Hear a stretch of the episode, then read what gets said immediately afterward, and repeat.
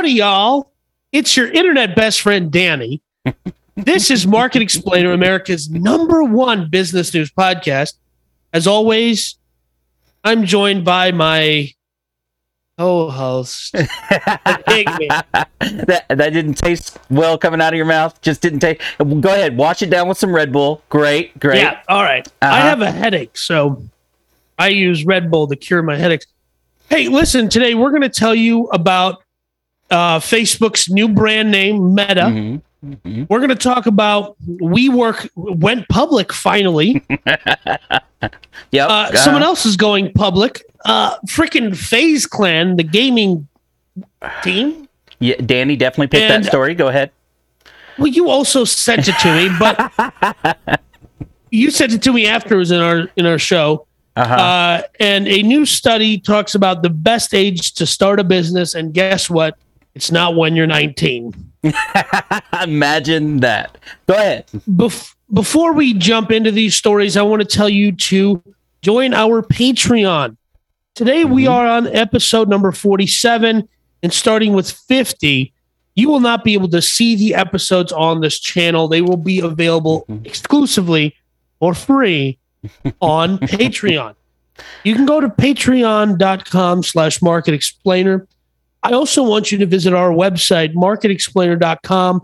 You can find out about all of our sponsors there, of which there are many, many of which I own.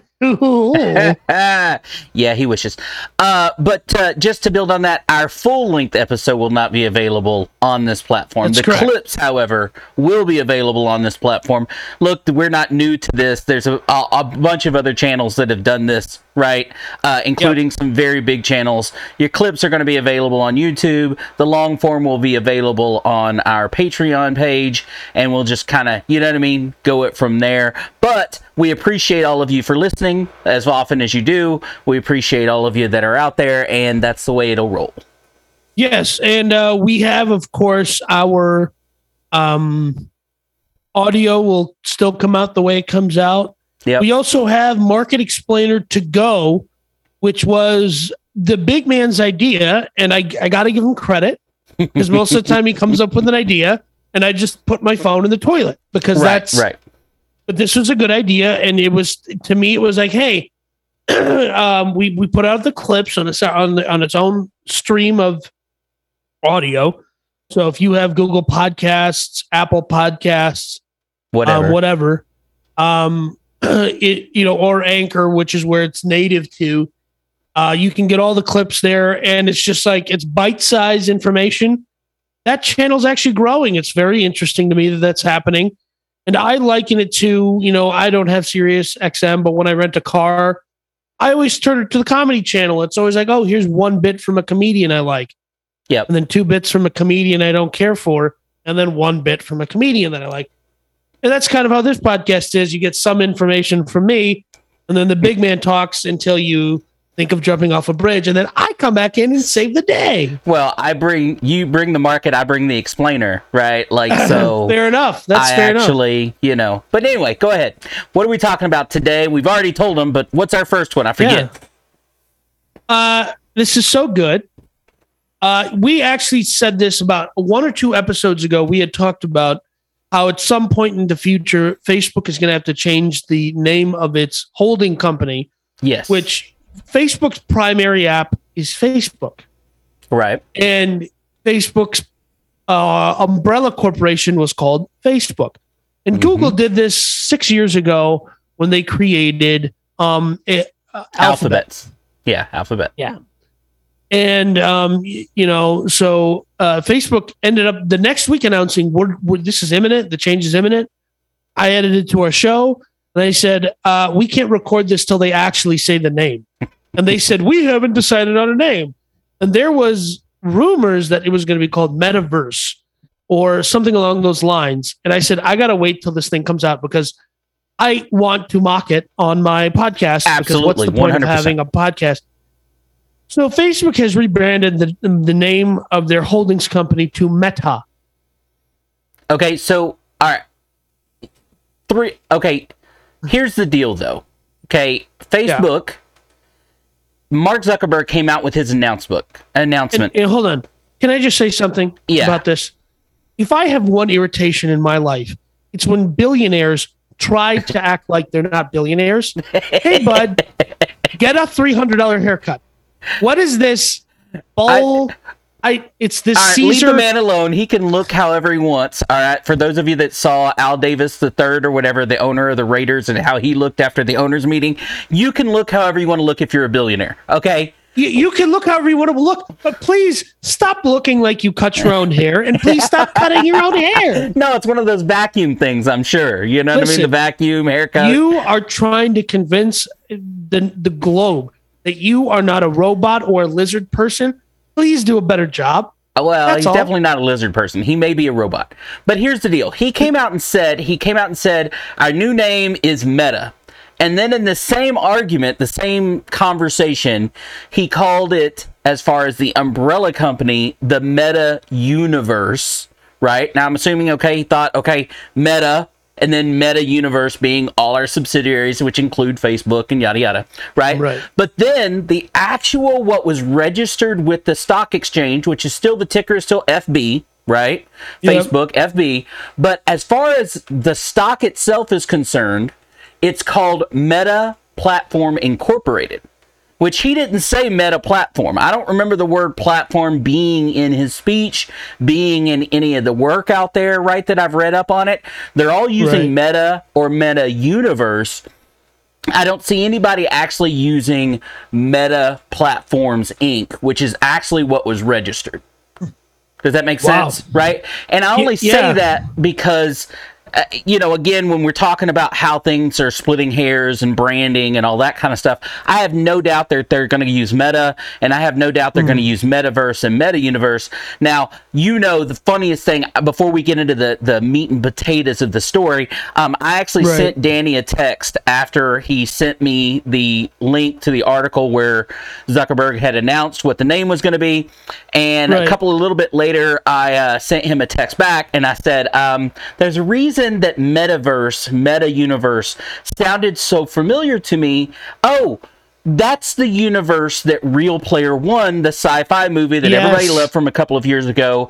Um, that's Which the universe saw. that that lives in. In that the world is so god awful and horrible that we all live in virtual reality. That we can be whoever we want to be anonymously, be marketed to constantly. The bad guy in that movie, Ready Player One, is the big corporation that just wants to market to you constantly in this virtual Right. world environment that we all live in every day, all day, because the world that we actually live in is gross. Right. And it's it, and it's in many ways it's a reverse matrix, Correct. right? Like we voluntarily got plugged in. Interesting side note.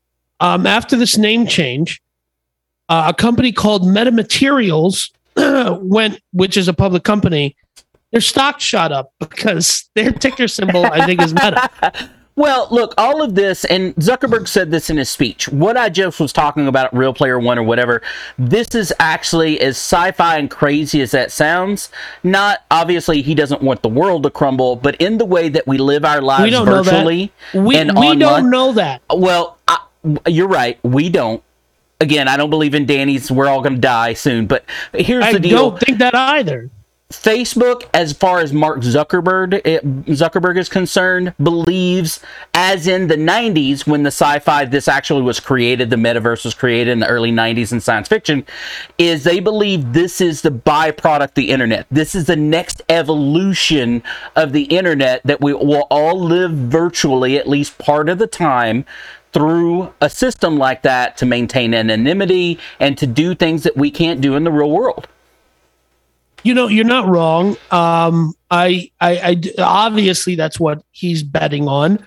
There was another article that came out recently. I think was from The Verge that said Facebook has a lost generation. It's it's just unable to capture a certain generation of young people to use both Instagram and Reels as their only product that is now speaking to that generation, the TikTok kids.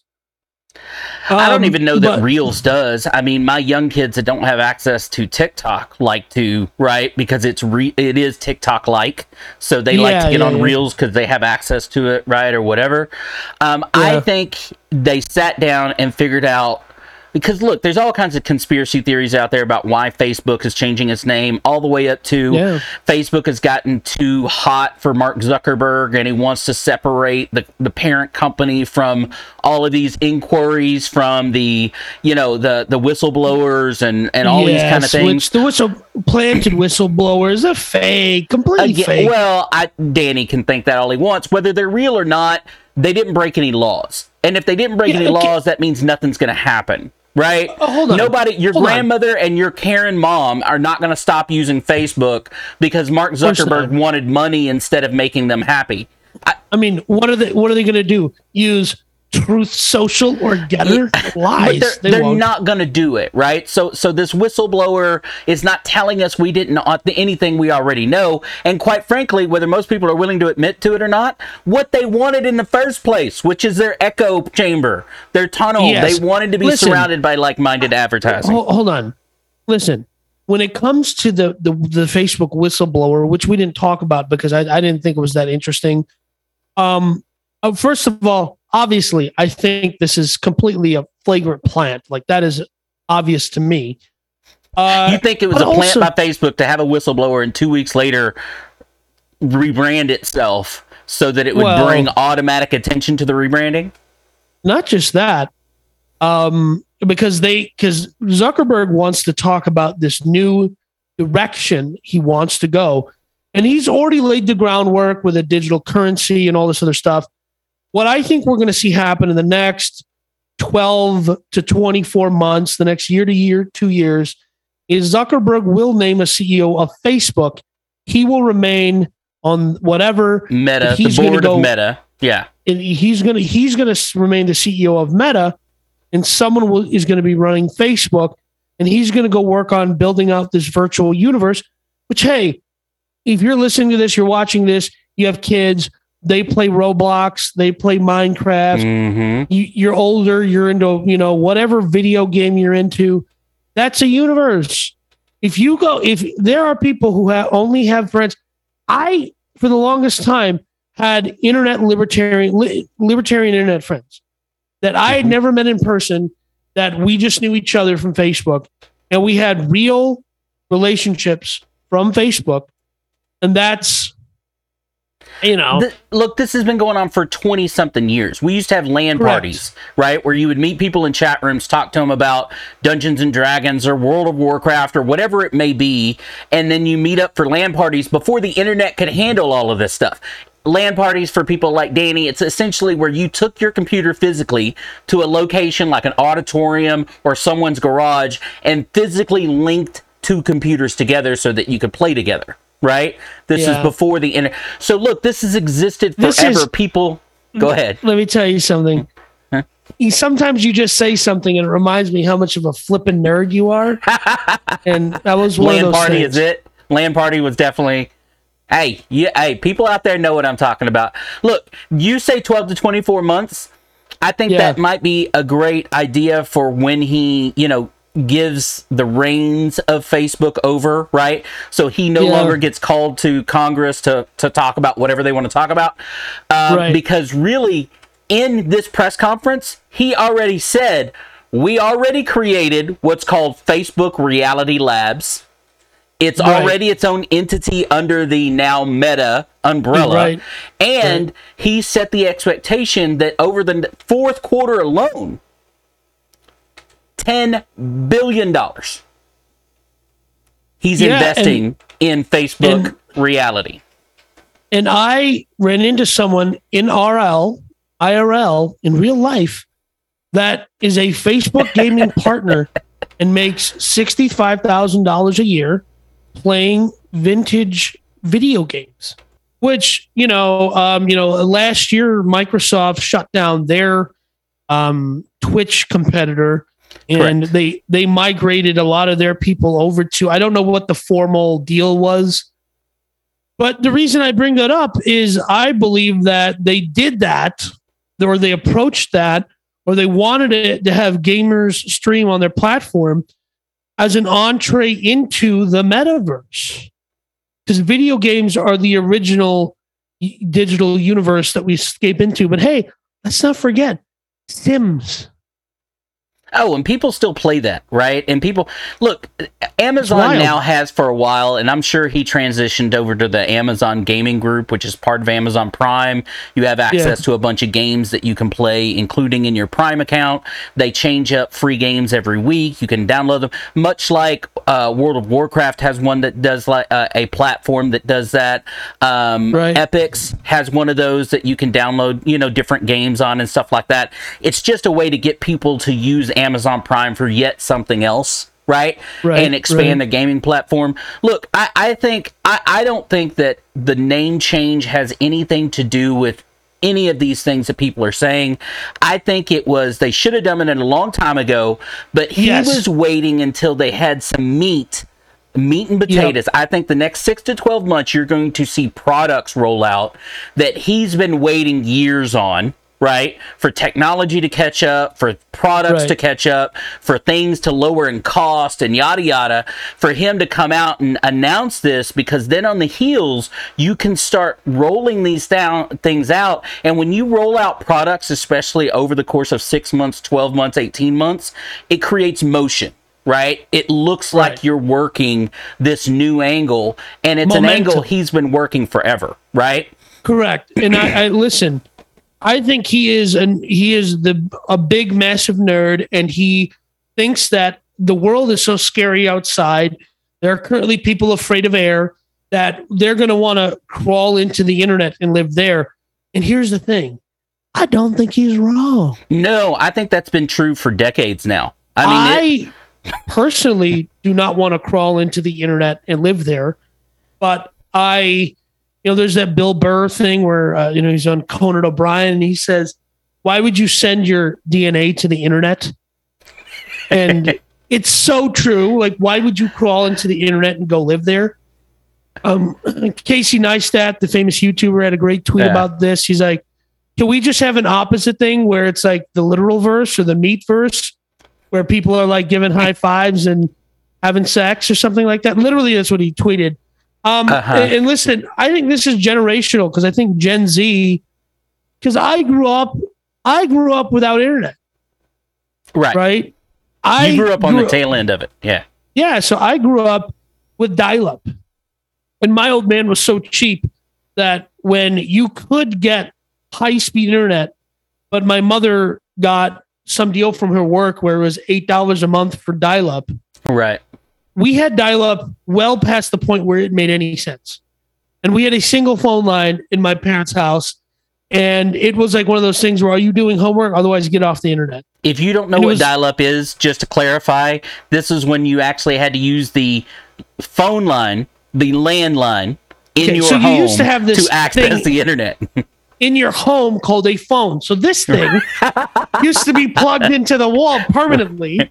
Right that you and, couldn't take with you when you were driving or any of that stuff. Yeah, yeah, and all you could ever do with it was make phone calls. So this thing does this thing where you can put it up to your phone, your ear, your ear, and, and, hear other people talk in real time.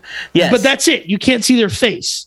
Right. Yeah. No. So, yeah. but yeah, look, I, I, think it's all timing. I think he's gonna he's got a whole slew of products that they're about to right. roll out. Um, I mean, Oculus obviously is is their current brand of this right? The downside to oculus is it doesn't currently give you the ability to interact with other people around the world wide web. You're playing a computer right? That kind of stuff. But it's just a step right. in that direction right? It's only a step right. before you go from playing boxing in an Oculus against a computer to playing boxing against a person in Germany or a person in Australia right. or whatever. They just haven't figured out how to get that much information and, back hey, and forth yet. Here's the crazy thing. You can go to this this place right now. It's called a boxing gym.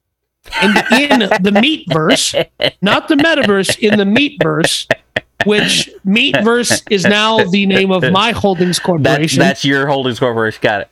As Meatverse, you can go in the Meatverse and fight a guy. Yeah, you could go and meet, but you could also get you know leveled by that that guy. Like yeah. uh, one of my kids found out this past week in football, you can get leveled by that guy that weighs yes. fifty pounds more than you. Um, you know what I mean, and that kind of stuff. So. Uh, but yeah, I, I think it's all timing. I don't think it has anything to do with any of the conspiracy theories out there. As fun as they are, Um, again, I don't think that they're a plant like Danny likes to say, but I do think that uh, uh, nothing that has been at least nationally portrayed is illegal on Facebook. And if it's not Correct. illegal, that means nothing's going to happen. You know Right. about it. Um, the fact that Facebook is a corporation that is in it to make money is not news to anyone. No. Uh, the fact that they are willing to sell anybody willing to pay them an advertisement wh- and and direct it toward people that may think the way that ad wants to think or that product's Right. buyer. Again, this is none of this is new information. Yeah, I don't know why anybody's surprised by anything. The whistleblower, you know, just to kind of wrap up this story, that whole thing was stupid to me.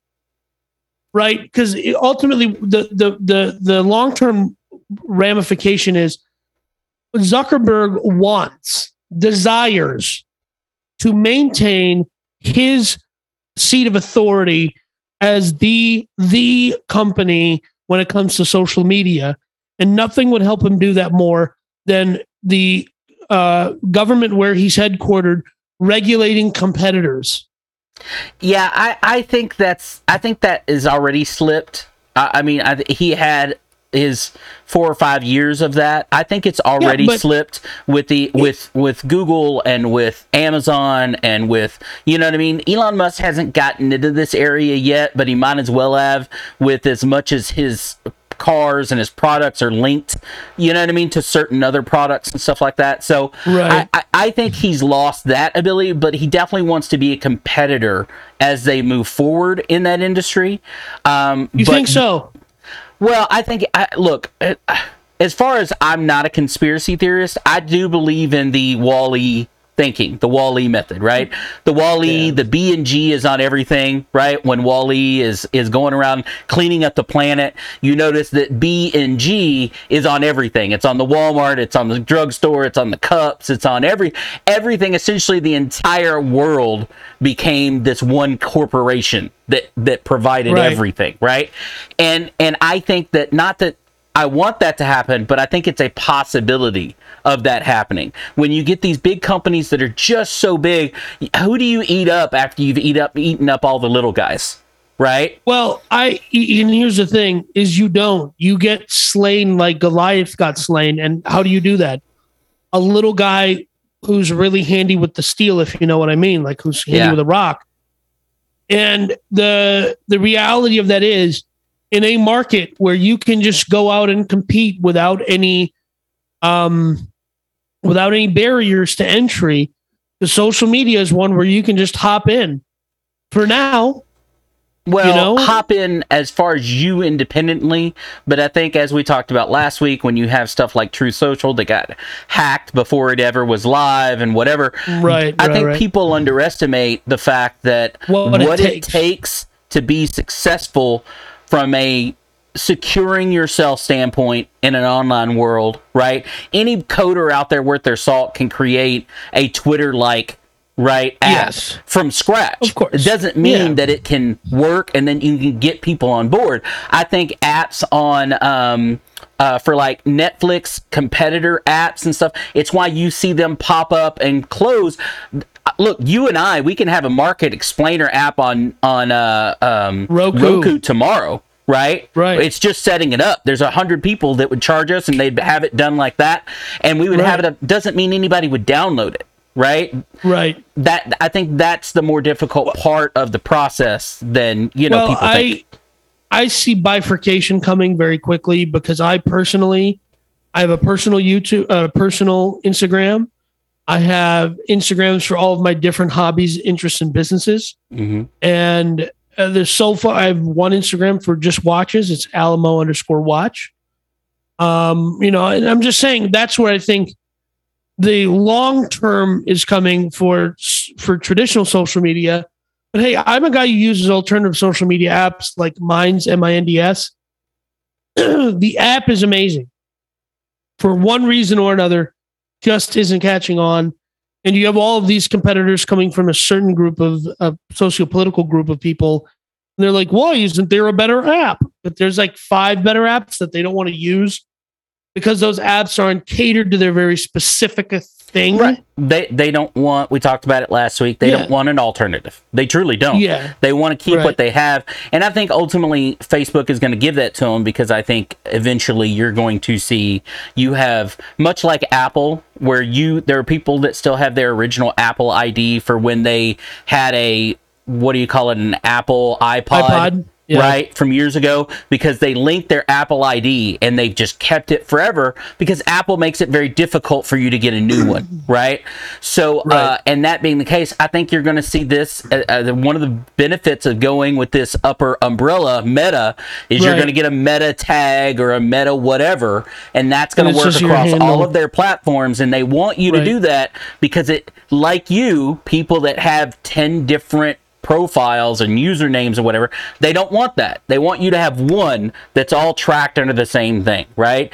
Facebook which already does this in pages that you can create and so on Right. right? And the more pages you have the more groups you're a part of the more whatever it just consolidates that in. And creating an umbrella corporation just makes that easier because they don't have to combine instagram and facebook. They don't have to combine them it just all runs Right. up the ladder Right. And the other thing, um, and the other thing I'll say is, um, they've been working on consolidating WhatsApp and Messenger and all this other stuff and Instagram chat. I think that's maybe that's a bad idea because I think they can all exist across different. I you think this makes know- that easier to not want to do that as far as the Facebook Right. coming. I think that was the original idea. Hey, let's buy up these smaller things. We'll combine them into one and we'll have everybody use one platform. And I think this makes that easier. Why? I mean, except Right. for a support, which you can cross train support, right? You can have one guy answer the Yeah. phone, whether it's Facebook or whether it's whatever. You know what I mean? So, uh, I, other than supporting the product, why not leave it as is? And if you feel comfortable using this one versus that one, and if they own five messaging and they're making money from all five, who cares? Yeah, I, that makes it makes more sense actually. Yep. Well, hey, I want to move on to this next story. Uh, but before I do that, I want to tell you about our sponsor for this segment, Acre Gold. Meet the new store of value. It's the same as the original store of value. It is God's money. It's gold, people. Acre Gold sets you up so, as a seasoned investor or the first time gold buyer, you can buy two and a half grams of gold at a steady pace. 50 bucks, you can pick your tier, 50 bucks every month, something like that. You subscribe. And when the time comes and you've accrued enough in your account, they'll actually send you two and a half grams of gold. It's perfect size for the first time gold buyer or the seasoned investor. You can hit the link down in the description down below and you can go to Acre Gold and get started today. Very nice. Very nice. What is our next story? I forgot. Our next story is Wouldn't you believe it? Can you, what the frick? We this work. story made me so angry. It made me so angry when Danny me it to tell me and you- I started. I was like, "There's no way this is true," Okay. and it Let me made tell me you- so frustrated. You know that that scene in Office Space where they where they kill that printer? Yes. That's how this made me feel. Well, Right. And that's my point. Okay, so go ahead. Tell them what we're talking about. WeWork has gone public via a SPAC, making Adam Neumann, the former CEO of this company, uh, which all it does is it takes long-term liabilities and they uh, they take those long-term liabilities and they swallow them and they shoot out short-term returns by buying up office space. This was a huge scandal in 2019 and 2020. If you go all the way back, I think we discussed this with our uh, first guest, uh, Matt Cox. This was Uh-huh. a hilarious, uh, effectively a hilarious scandal. Uh huh. No, it wasn't This a scandal. company- It was a scam. It was a scam.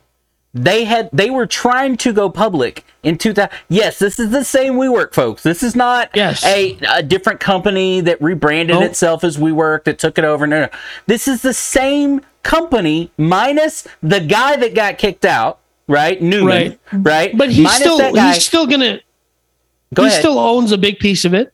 Of course, He owns no, we'll get to that in a second. Hold on, hold on. Okay. Give, give me a second because we'll get to that. That pisses me off in a second. But this is the same company that tried to go public two years ago with a forty-seven billion dollar evaluation in the same year that it lost two billion dollars. So it lo- what's two billion dollars to a guy like Masayoshi Son, the the main investor backing this company? Okay, so let, let me get let, let me paint this picture for you. But by A the way, they, they in 2019 they did try to go public. They put I think it's called the K1 or whatever that sheet is that they come out with and say It- they tried to go IPO, right? They Yes, tried to, they go, tried to go IPO. IPO. Okay, they tried And to go IPO they- at, they four, tried to go at an IPO of- evaluation of forty-seven billion dollars. And After today they had taken hundred and ten billion dollars from Yep. the Asian company you were talking about, Yep, right? yeah, SoftBank. All right. After they had lost two billion dollars during $2 that billion year, between okay, which means Um, they weren't going anywhere. Right. And so here's the other thing. Uh, here's a very interesting side note as to, th- to this story, very pertinent. They went public at a $9 billion value, which is just a eensy beensy, the squeech below what you would expect. but look, they knew it was going to be like all indications, according to what I read, and they did this very quietly because of Yes. people like Danny and I talking about this. They didn't want this to go on for a week before they hit the market, right? Correct. Um, that's why that's why they went SPAC. Right, it was a it was a quiet deal that they made. Changed the stock ticker, bam, Monday, right? And and the ticker is now we W E, right? It's the stock ticker. So you know nobody knew about it until it had already happened because they didn't want to give people time to trash it and talk about it and yada yada. But what Danny said earlier that I said, give me a second and we'll get back to it. Is this and look, we're gonna have to add an adult content onto this particular video because this guy's douchebag. This douchebag that led to the original failure going IPO in 2019 by the name of Neumann. This douchebag Yeah. at that point was ran out of his own company, and part of that deal of getting ran out of the company, they it cost him two point. Uh, hold on. Uh, they gave him. I'm sorry, I don't even see it on my notes here. 1.7 billion was they what gave, they gave him, him. 1.7 billion dollars to get the hell out of a company he was unethically running. Took his voting rights away, but did not take his stock away. Yeah. So as Danny they- said, they've made a guy that they ran out of the company a billionaire by taking the same company SPAC. And along the way he started selling off his his other shares and stuff like that um here's where this company went wrong at least in my view is this is a traditional real estate business this is nothing new and if there's one thing i well, hate, traditional. No, it's a scammy traditional. It's it's a subletting, is what it is. But so that's so that's where i think their mistake is right because the real asset in this world is holding something of value that's that um, is intrinsic and real estate or land for that matter a building is intrinsic value. So their biggest mistake was they weren't buying that and part of the scammy thing that big man is talking about is that adam neumann was secretly buying up buildings by using friend money from friends and he would do this really unethical thing where he would pay himself this huge bonus, I think, from WeWork. And then he would take that money, he would buy the building and in turn then lease it back to WeWork. He went and trademarked the word we in his own name. yes, he did. And then he licensed it back to his own company. So these are all ways No, no, no. founders. License it back for a six million dollar license, not a. Yeah, well, hey, look, free. just give me this over here. I want to keep ownership of it, lease it for Right. six million. This is why the guy's a douchebag. Is this is why to me Yeah. WeWork should have failed and been replaced in true capitalist form because Yes. this guy was doing this the entire time. What the only reason he you realize he is currently under investigation because when they went into trying to go IPO in 2019, they're trying to prove that he knew that he was lying to potential shareholders because he was fleecing the company in this way and the only Right. way he got caught was they were running out of money After Right. the $2 billion loss, they were running on fumes in their bank accounts. They were trying And- to go IPO before the money ran out. Right. And the, the crazy thing is, you know, if you watch, there's a documentary on Hulu about it. And um, they, they basically say that like Adam Neumann was just kind of a pretty wild guy to begin with, but a little more mild mannered. And Masayoshi Son, who is a huge investor in Ali, um, Alibaba, the, you know, um, Chinese Amazon, if you will, Right. Yeah, yeah, yeah. which But more on the wholesale side than the Amazon Correct. side. But yes.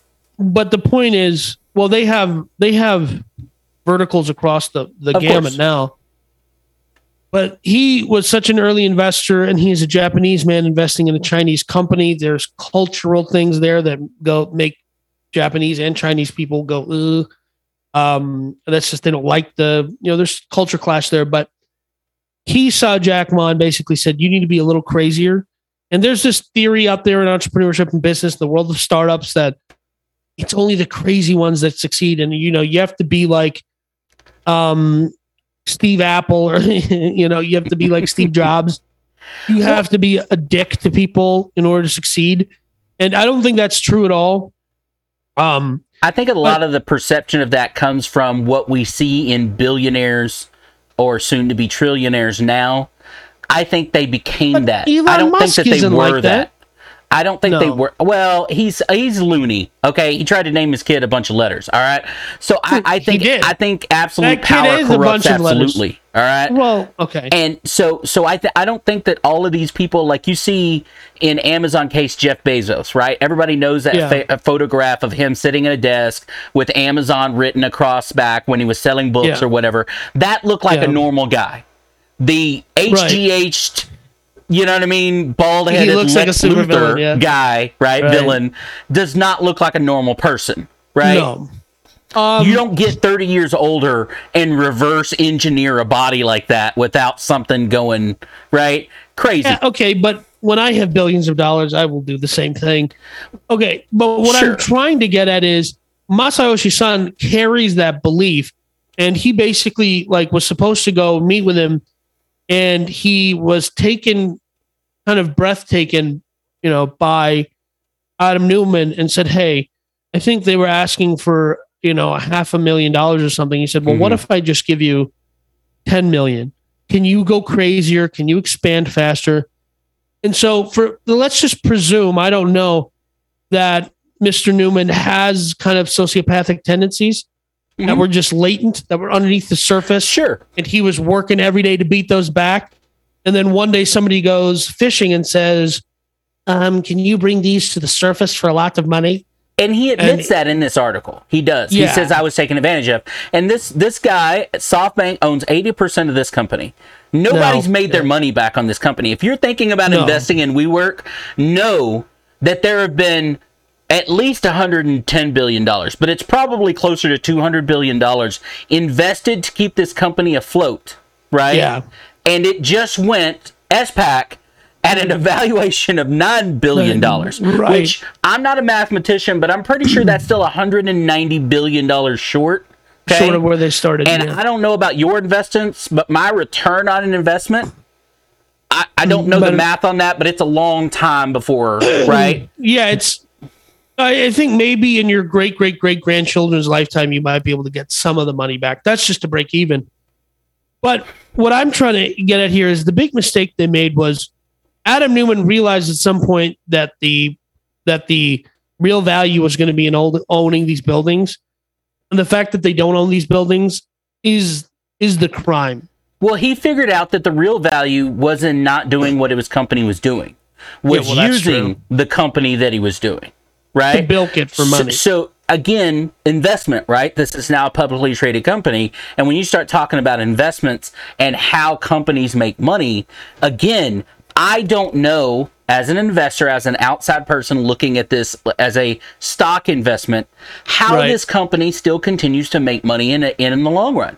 It can make No. money in a short run, right? If everybody's looking for office space and everyone's looking for, you could make some short-term money. But in the long run, you don't you own nothing. You are Yeah, so- subletting other people's assets. Yeah. So here's the other thing. I think 2020 taught us that people don't want to work in their office if they have the option not to. Right. And the the kind of startup culture, I think, you know, there's a guy that we can all watch on YouTube, Doug DeMuro. In the middle of the pandemic, he started a business. Um, and he said, you know, I've thought, you know, because after the, you know, kind of things cooled off and he said, you Sure. know, we could get into an office. He's like, well, I thought of getting into an office, but the biggest problem is I started hiring and everybody's working from home. Mhm. And yeah, I got one guy in Las Vegas, I got one guy in Texas, one guy in Florida, one guy in Connecticut. Where, like, how do I get everybody in one office? so I think that this kind of the lean startup that used to be the bread and butter of WeWork, and when I, you know, I've I've been to two or three locations that WeWork had in Austin. I don't want to work in it. I've never, I was, I never saw the appeal of sitting at this long, like Game of Thrones table where I'm shoulder to shoulder with strangers who are like, I'm working on this life. ch- I'm going to change the world with my app, and my app tells you when to take a poop. No. Well, those guys are at coffee shops. But it, look, the, uh, here's the deal. I, I think it boils down to we have been fed our entire lives this dream, this American dream of you in a big office, right? Big corner Right. office with a nameplate on the door or whatever. We all want to have own our own home and we all want the white picket fence or whatever. And I think that's where it comes from. I think people g- feel, seal, especially Generation Xers and a part of millennials feel if you don't have an office, you're not successful. And that takes redefining success, right? Because that that prestige, right? Think about all the 80s TV shows and all the 80s movies and early 90s movies or whatever. If you were successful, you wore a suit all the time, you went to your office or you had your own building, you had your own whatever, name Right. on the side. It's the whole thing, right? And I think people still feel like if I'm working from my home in my pajamas, yeah. am I successful? And it's And more about perception than reality. and here's the other thing about perception versus reality. People have to start contending with the reality that money's fake, but that's a different conversation. Well, no, success, look, you can you can be a stay-at-home mom or dad, work from home in your pajamas and still make $120,000 a year. And that to me is more successful than someone who makes 120 grand, gets in their car, drives 25 traffic miles. for an hour. You know. Yes. And then, you know, I have people in my family and they said I would spend three hours a day to go to get ready to go to the office, Yep. drive to the office, drive back. That's three hours of my life I'll never get back. That's every single, that's five days a week. Yep. And that's too much time. I'm not, that's 15 hours a week I'm losing.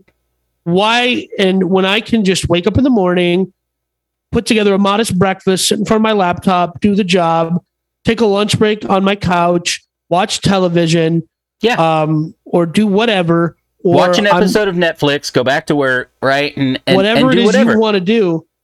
And I know people who are saying, um, not only am I never going back to my office, if they tell me, if my company says you have to come back into the office, I'm out. Absolutely. I'm not. So, part of what we're seeing with great resignation, the other things is office space is not going to have the same value that it used to. Right. And in a lot of ways, I mean, how is Sam Zell doing? Has anyone heard from Sam Zell recently? He's America's largest office space owner. In 2019, when this scandal was going on, he went on Fox Business or CNBC and was saying, you know, I love this business. People are always going to have, and he said this. It was like one of those things where you say, I'm never going to get struck by lightning as you're getting struck by lightning. Well, nobody could see what 2020 brought, right? Yeah. At the time, you can only make you can only make assumptions based on what you know, right? Nobody has a crystal ball. The whole everything can change tomorrow, and obviously, 2020 brought out a bunch of change. Now, how that works out, I think office sta- space still has its place. I think, Yeah, uh, but it in a very different form. I don't think you have, oh, I'm going to come rent your two floors because I've got 200 employees, right? And all. Right. I don't think that has any value, but here- there's here's definitely think. value in space. here's what I think is going to happen. I think a lot of large companies will have an office that is designed to house 30% of their workforce, no more than 30% of their workforce, and they will have a quarterly or, you know, they have, there's flex desks. It's going to be like WeWork. And one of WeWork's, uh, one of WeWork's verticals was designing spaces for other companies. And I do believe that that might have a potential future because uh, in the design. Corporate, yes, big corporate America doesn't understand how to design a flex space, and they can still make money designing those spaces for people. Um, and you know that that might have some value because these big. I mean, I don't think you know Adobe. I don't think that um, Oracle. They're all going to get rid of their office. But I think what's going to happen is uh, if you live in if you live where the company is headquartered, you come in every three weeks, every two weeks, and you have a certain round of meetings, and that's that. You go home. Well, I um, hope they you, don't even do that. I hope they. There's a couple of projects here in Austin with all of these buildings being built and cranes everywhere, and you know what I mean. That yeah, old joke. Flipping apples. They've already was gnarly. Well, they've already in some of these building spaces converted because now these are buildings being built, so it's a little easier than a building that's already existing. But they've already right. converted some of these that was supposed to be commercial space into residential slash commercial, where floor one, two, and three are being built as condos. Building three and four or level three and four are going to be office space in some sort by, uh, by company, and then building seven, eight, and nine are going to be residential condos, and then building so they're they're they're branding these and then obviously key cards you only have access to certain floors if you only right, right, so right. there's security involved but you can design that in some of these places where maybe you have what was originally this big office building you turn floor one and two into condos or two and three and then well, eight and nine and whatever so to me there's a lot i mean even the apple building that they're building off of parmer um in austin north austin is there's a hotel now, right? Right. So and I and it probably just for zoning and legality is easier to call it a hotel and just have a separate building that's a hotel. Right. And even though Apple probably owns the hotel, and you know it's a and good to them. And they learned it from the NFL. NFL, yeah. every time they build a new stadium now, is building the stadium out in the middle where there's no one because right. they want to own everything around the stadium. They want to own the restaurants around the stadium. They want to own hmm. the hotels around the stadiums. They want to own the entire process of you going to see an NFL game. Why shouldn't right. Apple, Google, all these others that are building out not, these complexes? It's not just that. It's we're going to have staff coming in from other states, other cities, other parts of the world to this location. Um, we can now house them. And then, because once you solve that problem, it's as simple as the logistics is as simple as getting somebody to get on a plane once a quarter to discuss a certain thing.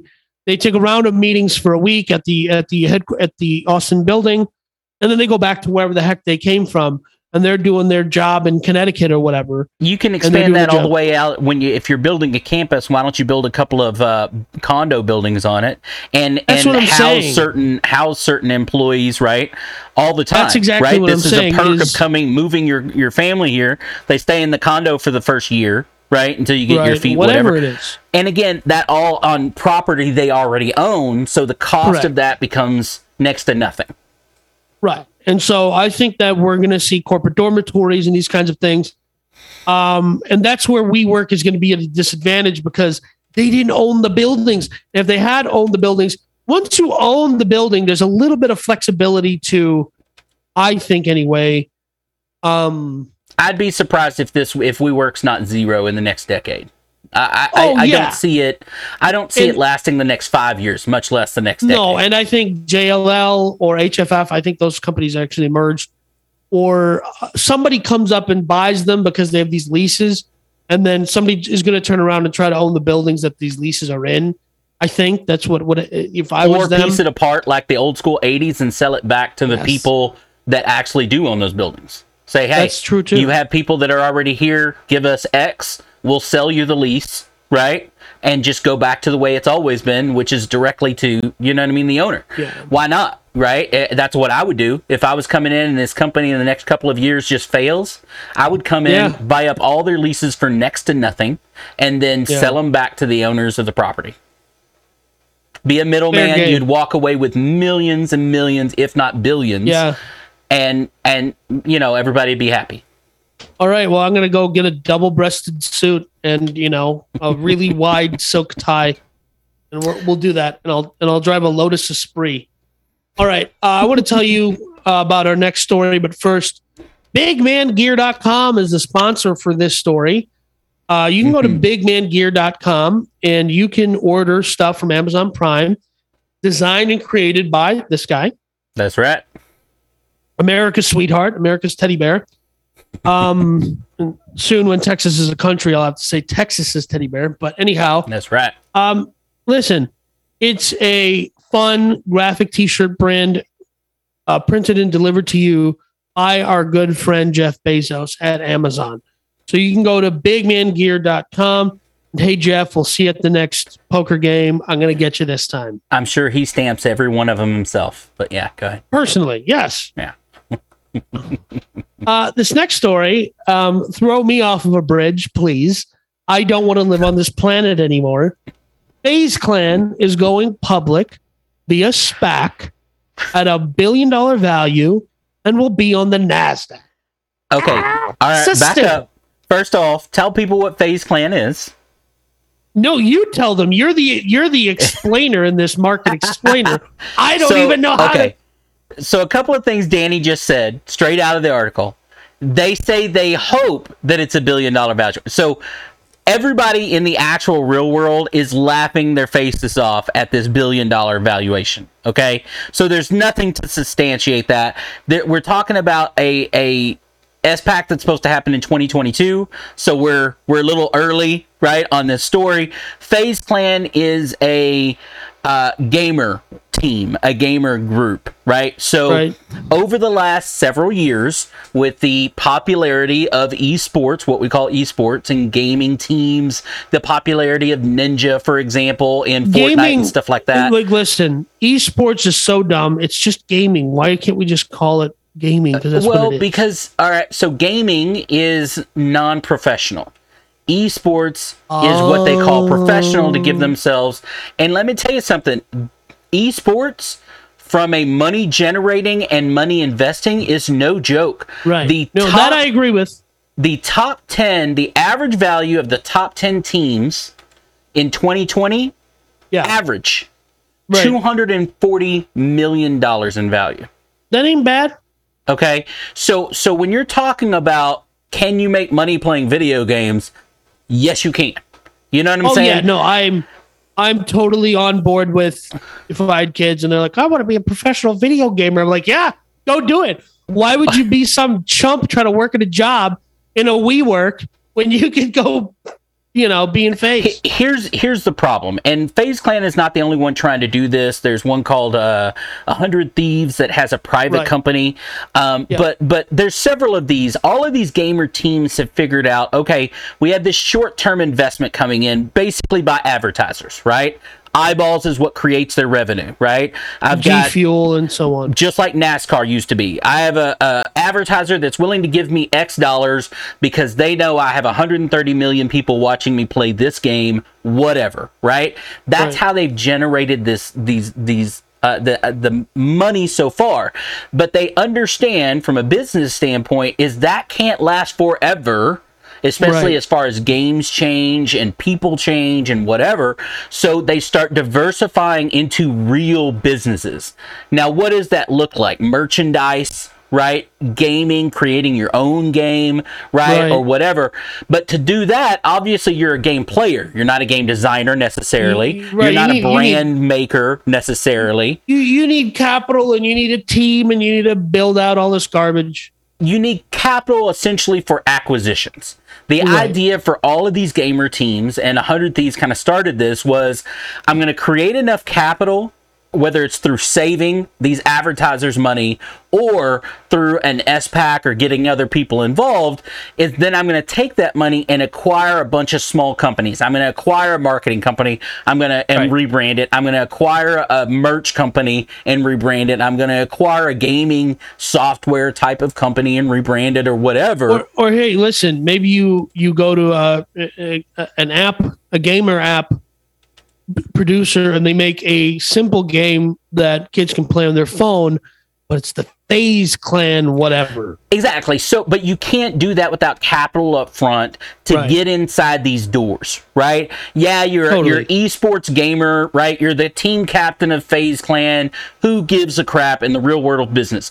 You have right. 130 million followers on Twitch. Again, you're talking to Joe Bob over here that built a steel company for the last 40 years, right? right. Why does he give a crap about your 130 million followers? It just it's a disconnect. And that's what they're finding through trying to raise money uh, right. in the traditional way is your traditional angel investor doesn't understand. Who's giving them a hundred million dollars for an right. esport? You know what I mean? To invest in your esports so, team. E- here's what is crazy. You know, you know, I grew up where the NBA, NFL, MLB, these are all established. NHL, they're all established mm-hmm. entities. But they they were, you know, I, you know, I'm a '90s kid. I, they were kind of just now established, right? They were like, you know, it was like Michael Jordan's Nike deal was like he only got a small. His deal is re- relatively small considered modern shoe deals, right? But the the reality is, um, this is a new thing, but it's not that new. Interesting fact: a lot of owners of NBA teams, because uh, I have a friend who's on a professional gaming team, and he said, "Well, we're actually owned by the same company that owns." Um, you know, the, the, the the NBA team in the town. Okay. And I was blown away. And it turns out that's not a one time thing because owners of teams are realizing, hey, I already know what it's like to run a team. Right. Right. I already understand the basics of running a team. I already have that infrastructure in place. Now, if I can replicate all of the same things, but in a, in the digital metaverse without having to worry about stadiums, zoning, you know, league lockouts because of um, strikes, all this other stuff. Yeah. Uh, why wouldn't I be the first? And it's so much cheaper. Yeah, coaching is into, coaching, right? Like coaching yeah. is coaching, right? Coach is coach.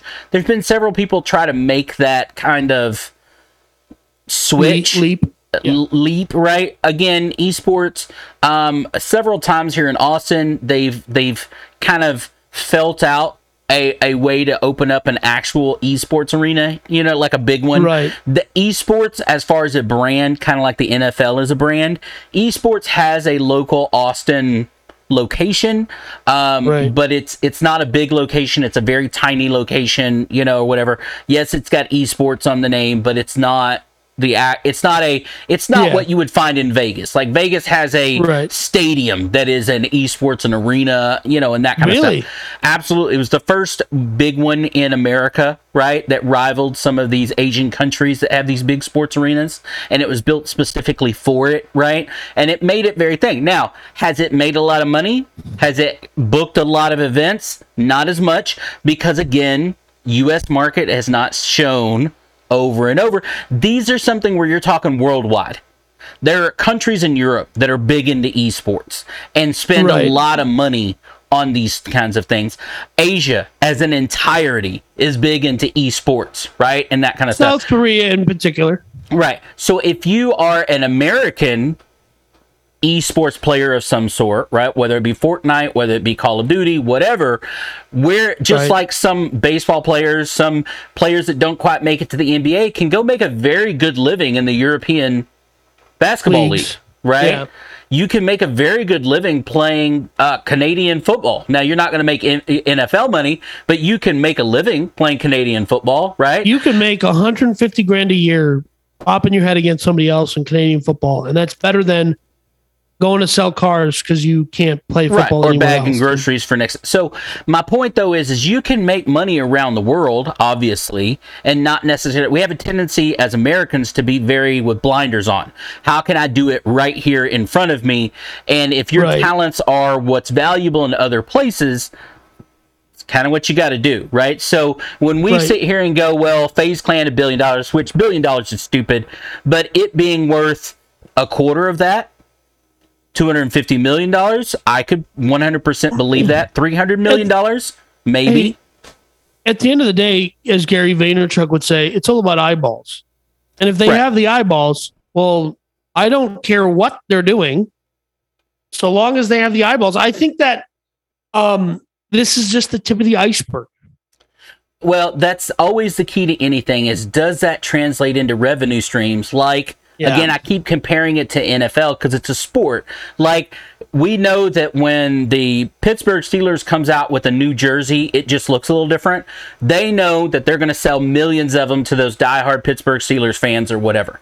If Fa- FaZe Clan comes out with its new merch, its new jacket, its new weather, how many of those are actually going to sell? Because your people that are watching for free, Yeah. how many of those are going to go out and buy FaZe Clan t-shirts and jackets and shoes and whatever else it, how many of them will download FaZe Clan's apps how many of them will do this or that until you show that you don't have a long-term business model And here's the other thing. I think there's going to be a very, very soon, there will be a crossover between one of the big shoe companies and a gamer. They'll come out with their own sneaker. And because there is a crossover between guys who like to play video games and collect sneakers.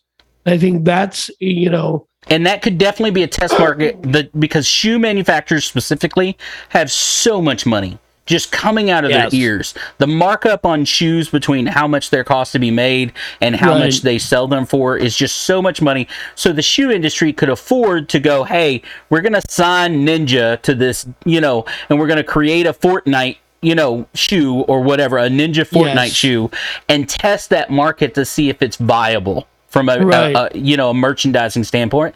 And it Mm. either it, it either is or it won't be. right. And companies like this, if they do go SPAC, we'll see its viability, right? So What a time to be alive, big man. Yeah, I, I like even- testing. I like testing things. I like taking some chances when, um, you know, when chances are worth it. This could be one of those things where, as they say in gambling, you sprinkle a little over here. You sprinkle. You know what I mean? That means I'm not going all in. I'm not. I'm not. Right, But right, you right. might sprinkle a little. You might sprinkle a little on this one. Right. Um, I just think it's, uh, you know, and this is you were saying like in America we we kind of live with these blinders on. I think this is an important nexus for people in this country to start realizing is we're not the stalwart um, center of innovation that many people view us as anymore No. right? Because No. because you know all these other countries, you know, because they didn't have the legacies of certain like infrastructure, like they can just well, certain like listen in in in India, India, where my grandmother lives, they don't. You can't use the landline phone to call anywhere because you can't under you can't hear anything. It sounds like you're at the bottom of a well.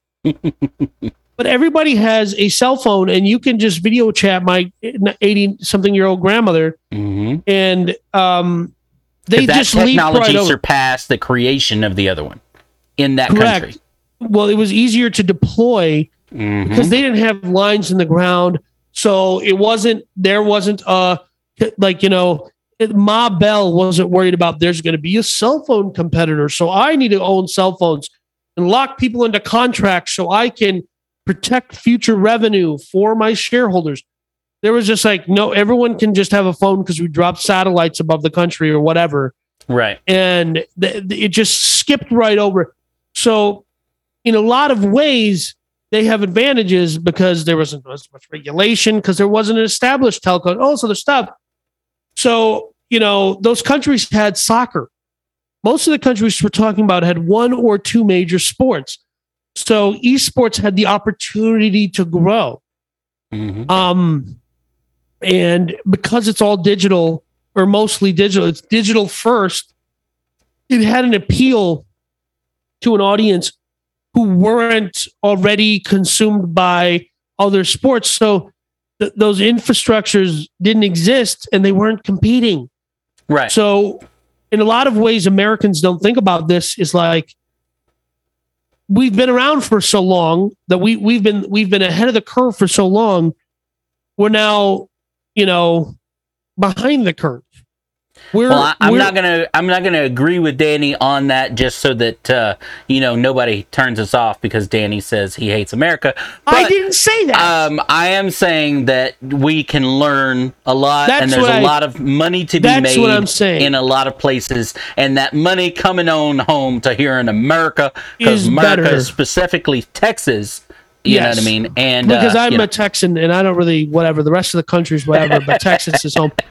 Listen, it's it it's you know um, what I'm what the roundabout of what I was trying to say is not I hate America. The the exact no, opposite. Not. I was being facetious, but yes. I know, I know, but I just want to say the the, the roundabout of what is I was I was trying to get it is if we want to maintain competitive, if your kid says I want to be a full time Fortnite player or whatever game that you've never heard of, don't tell him that he needs to go get a job as a steel worker. He should go get a bachelor's degree in accounting because he or she may be the next ninja. That's what I'm trying to get at. And yeah, there's this unfortunate, and we'll get into this in the next story. There's this unfortunate like idea that I think is incorrect, which is, well, only a small percentage of people make it. Well, there's two reasons. First of all, well, you can go be that percentage. You can be that small percentage. You can be in that small percentage. And the other problem is, well, the the court the the half of people that could succeed in it and make that small percentage a bigger percentage are discouraged by people who are and listen you're just doing it because you love your family and you want them to be whatever and you don't want to see their dreams get crushed. But the reality is we're not the united states will compete better when americans start acting like the americans of the 40s 50s and 60s when they have unlimited unbridled optimism and hope for the future and the more you act like that, the more hope there is. There's more reason there is to hope. That's all I'm trying to say. Yeah, no, that optimism is 100% true because I, I actually despise that saying that, you know, well, only a small percentage are going to make it. Well, who who makes up that percentage? Right. You don't know. There is no five year old that you can say you're never going to be a major league baseball player. You have no idea how that kid's going to grow up. You have no right. idea what body shape they're going to grow up, what their mind is going to be like. You have no idea. When they when a coach looks because here's what I always think on the opposite side of that is that coach, that parent, that uncle, that random stranger that is telling you that doesn't know anything. Consider the they source don't. people when you're talking right. about and it kind of leads into our next story but consider the source because you don't know. You just don't know until you try until you give and, it a shot and, and where you're going to get. and let me just say this much to closing this out. If you aim for being a professional Fortnite player or whatever and your kid doesn't succeed at that the amount of what it took to get to the to, to become good at it the amount of effort if focus and all this other stuff and effort, if they just focus that into something else, it applies to will, everything. It applies to everything. So they will succeed somewhere. And I'm always reminded of the story of Deepak Chopra's son. Uh, Deepak Chopra's a whack nut, but whatever. Um, and his kid only ever cared about um, comic books. And the mom, you know, both the mom, Deepak Chopra and his wife are doctors and he was a poor student, and all he ever cared about was comic books. And Deepak Chopra's this new age, whatever guy. And he says to his wife, Don't worry, one day he'll just be a comic book guy or something. And I can do that accent because it's not offensive because I'm Indian. But sure. The son, at some point in time, sold his uh, comic book company called Liquid Comics to Virgin, which is um, Richard Branson, for mm-hmm. I think a sum total of $4 billion in cash. I know people who work and make six figures a year and retire on $4 million. And this kid, before he was 30, had a $4 million exit because all he ever cared about was comics. And he had a traditional Indian name, Gautam, and changed it to Gotham. Good change. I like it. Good change. Very much pronounceable. Gives me concern about him as a person. But the point is, the the the mom had a very like, what is this kid going to do with his life if he doesn't care? And these are Indian people; they love going to school. They don't understand. That's what I'm saying. But the dad understood. Ah, he'll do something. Right. And the kid turned out. I've never read or heard of any comic that this company has ever put out in my entire life. But and you I don't have most, to. And I don't have to have heard of it, and no one's have to have heard of it to know. I know people who work hard to retire on some people less than four million dollars. The Uh, fact that they less than hit, a million. Let's. Have you read the articles of how the average thirty-year-old, forty-year-old, fifty-year-old, sixty-year-old have in the bank? It's Right. nothing. so if all he ever did in his lifetime was worked, made that much money, and then went and worked at Starbucks for the rest of his life, he had that one thing. He sold one business, and all he ever did after that was worked at Starbucks and lived in an apartment. He will have done better than his peers who went to college and got Mhm. master's degrees and bought homes and did everything that they were supposed to do. Um, and he will have done more simply because his father said, eh, he'll figure something out. and he ended up becoming a multimillionaire by selling. And listen, his business could have been a failure until it exited. That's not the point. The point is, it Mhm. only takes one company to buy it for $4 million one one time for him to be a multimillionaire. That is, it's a story that is so interesting and important because it's not a ton of money in the context when we're on this um, a market explainer talking about two or three hundred billion dollars going into WeWork. We're talking about a, a billion dollar value on a gaming company, Mhm. um, on a well- on a gaming team, no less. gaming team that plays right? a game that plays Uh, games that esports teams are five, ten years old, right? Correct. So what I'm getting at is the the world you cannot conceptualize if you told somebody 20 years ago that in in 20 years we're going to go live in the internet because of Mark Zuckerberg they're going to say who's Mark Zuckerberg exactly. and then you're going to have to explain to that person well Mark Zuckerberg is going to be the guy who dictates everything about your life in the future along with this guy named Jeff Bezos. And they go the guy who sells books? Yeah. He's going to do a bunch of roids and he's going to take over your life. If your child is Um, under 18, 20 years old, you have no idea what the job is going to have that's going to take up the majority of their life because it may not even exist yet. that's what and that's what I'm trying to tell people is like that's what I'm trying to get at is you don't know what's going to exist in the future yeah and that doesn't mean that you should just let your kids sit around you should make them go play baseball do whatever Learn skills, absolutely. Uh, yeah. But um, but you shouldn't be. We have an industrial age idea in this country that my grandfather was a coal miner. I'm a coal miner. My son will be a coal miner. That's stupid. Okay, Right. there's nothing wrong with being a coal miner if There's that's what you want to do. with being a coal miner. we Danny, need ju- coal Danny miners. is just saying that. He's just saying it in a dumb way. I'm just Okay. saying, but yes, the yeah, you are right in the fact that we have, especially your baby boomers, Right. right? And a certain the upper echelon of Generation Xers believe that just because I walk this path, you also have to walk this path to get the things that I've gotten, right? Okay. And So that's just not me- necessarily true.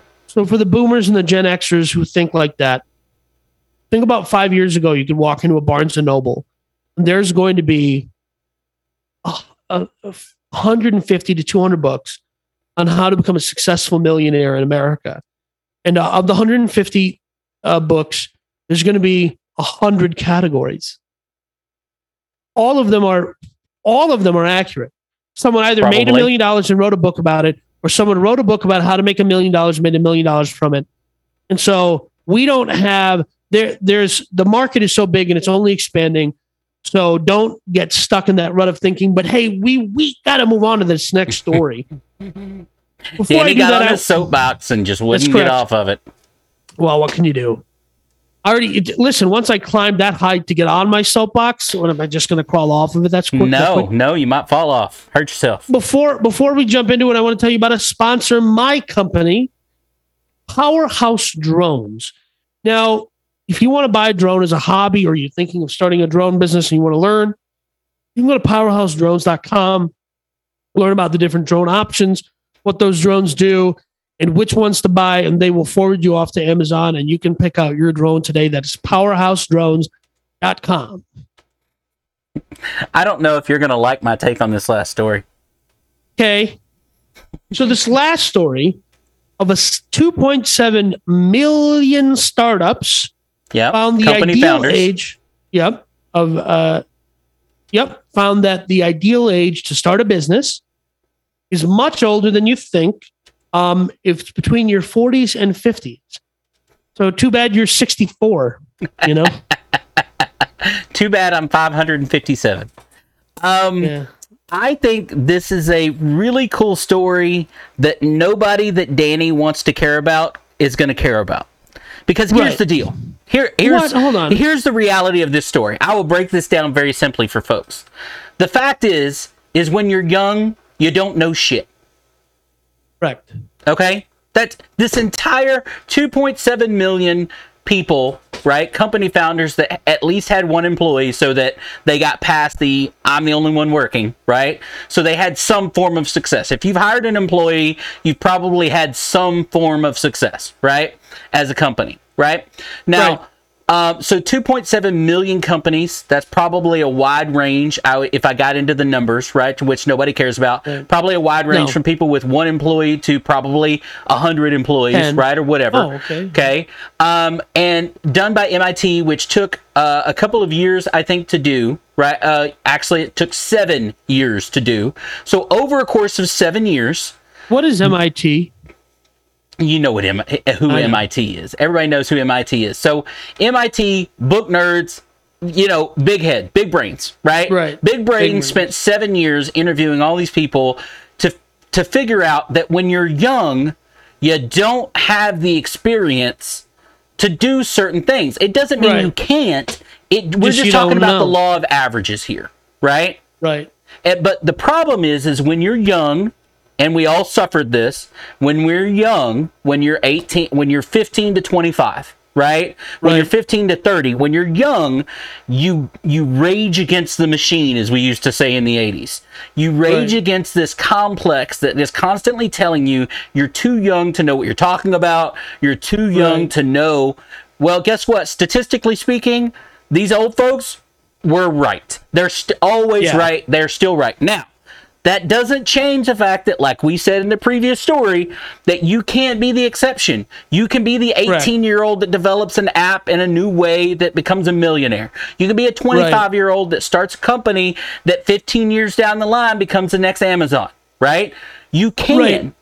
We're just talking about statistically speaking, when you're young, you do not have the experience, which is why this article led to when people that start businesses in their 30s, in their 40s, in their 50s, hell, even in your 60s, are much more likely to succeed, statistically speaking, than Right. someone that starts one before they're 30. listen, uh, you know, there's always that if you're on inspiration Instagram, uh, which is a you know kind of a league of its own. um, I can only take so much of that. There's only so much positivity I can take, and listen, then I, it's just I, I'm done. I am a person full of hope and optimism. There's so, only so much positivity I can stand before I'm like, all right, uh, you know, the world is doomed. But you know, but um, you'll you'll see this meme runs around that, and this is something that is true. That you know, Colonel Sanders never fried a piece of chicken until he was 65 or 67, right. and the reality is that's so and true. failed and he- once. His original he- chicken restaurant failed. and he has and that guy was a had a litany of failures before his 60s Mhm. and his um you know one of his most brilliant partners in that business was this guy named Dave Thomas who later left to start Wendy's Wendy's but what and I followed that- last followed his experience from that to create Correct. Wendy's. so what what I'm g- garnering or what I'm gleaning from this article and sort of what sort of what we were saying I was saying in the last segment was that it really is never a wrong time to try to start a business. If you're a young kid, and here's the reality: if you're younger, it's less likely your business is going to succeed. Um, it's 2.2 times more likely when you're 30s, 40s, and 50s that your business succeeds. But to say that, but the reality is, why not try?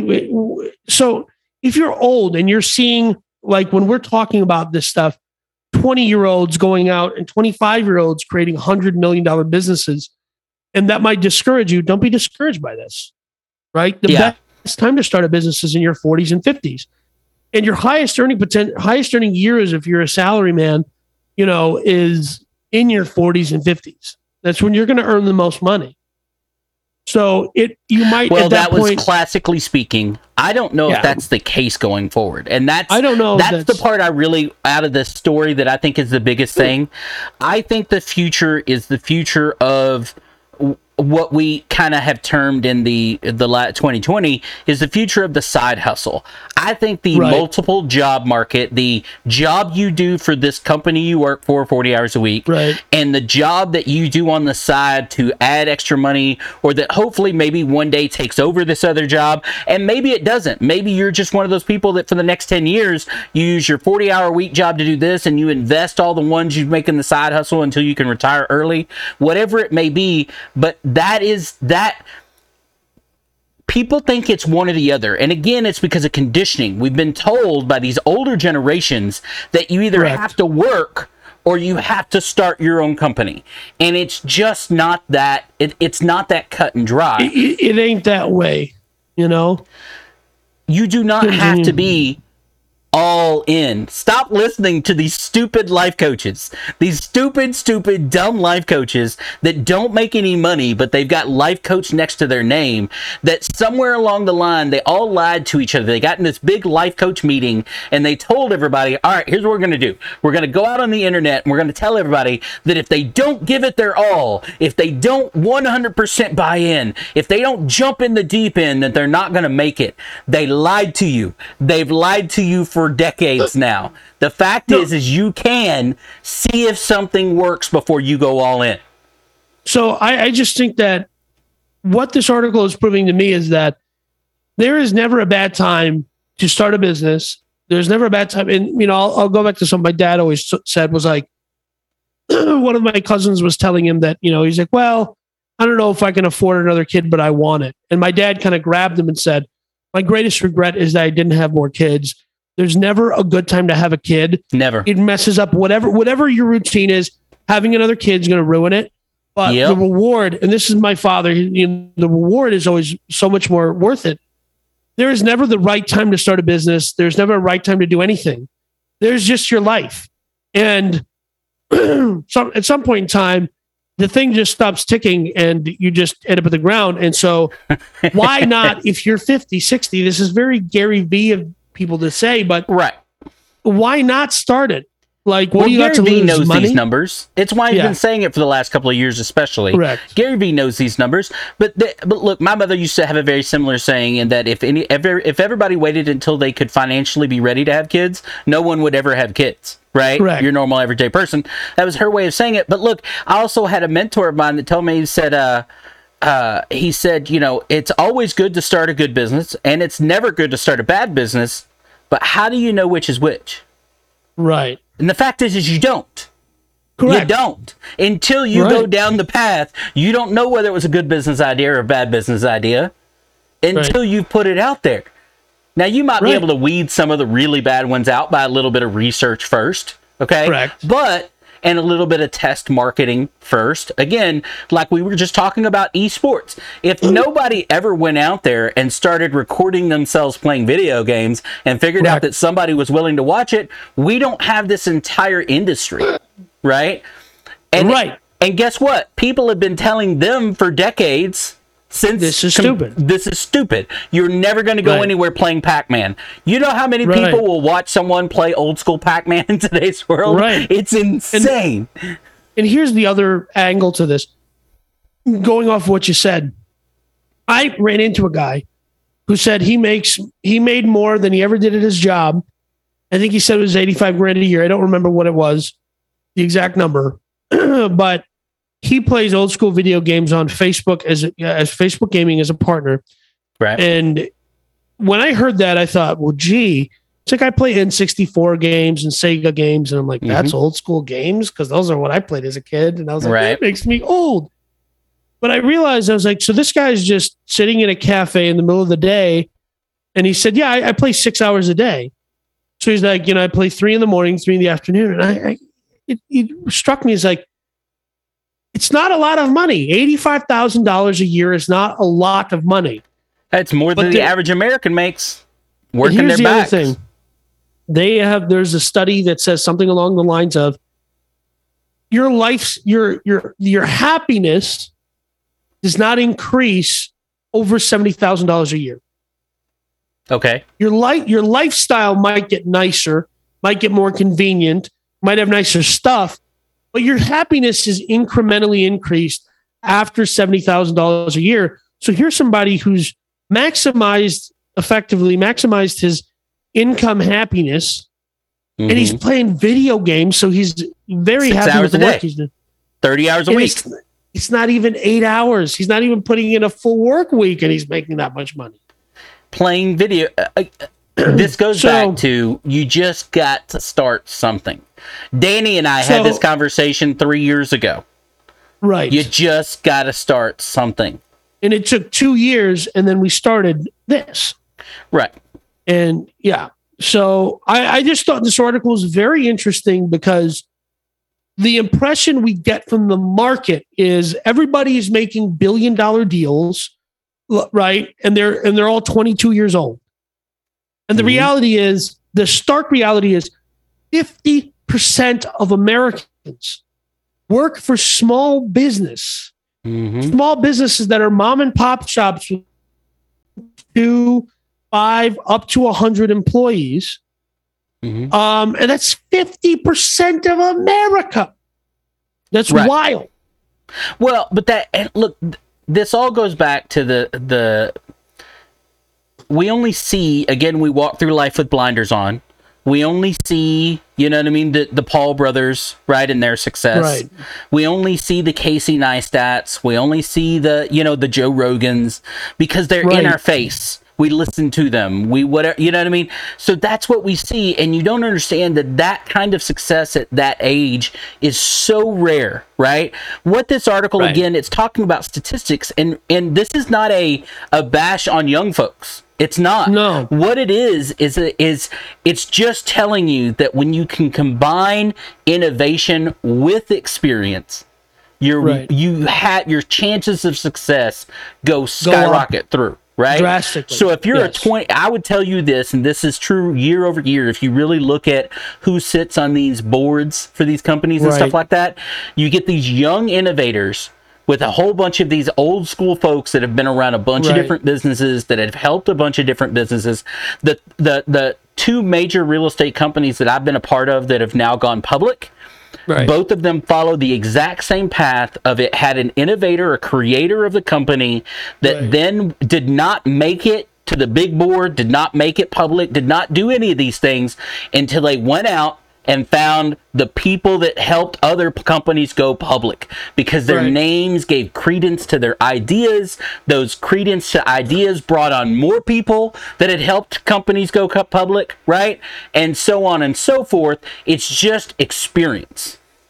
Yeah, and you know, the Google boys came up with Google, and then the company was ran by Eric Schmidt in like an 80s cor- I think it was like an 80s corporate raider. I don't remember who or what Eric Schmidt was. Um, and he ran it for a very long time. He brought it to super, you know, levels before he turned the company over back to the boys, and then they turned it over to Sundar Pichai. And But he may not reali- even even understood what their product was because it That's wasn't the interesting about thing. that. I don't think he had a clue what the heck they were doing, right? Because he stayed in his lane, right? Yes. He his understood the lane corporate was side. to do with what his experience and this goes back to kind of the robert kiyosaki thing. If you're a business manager and you're good at doing this should you be doing your taxes you're not a cpa why are you trying to be a cpa if you're not good at being a cpa right, i really believe in that you cannot be everything. It's not the way your business will grow. It's incorrect exactly. you will you you will not be able to sustain yourself. You have to surround yourself with people that are good at what they're being good at and let them do their jobs. I think Correct. we've taken up enough of people's time today danny. Right. Correct.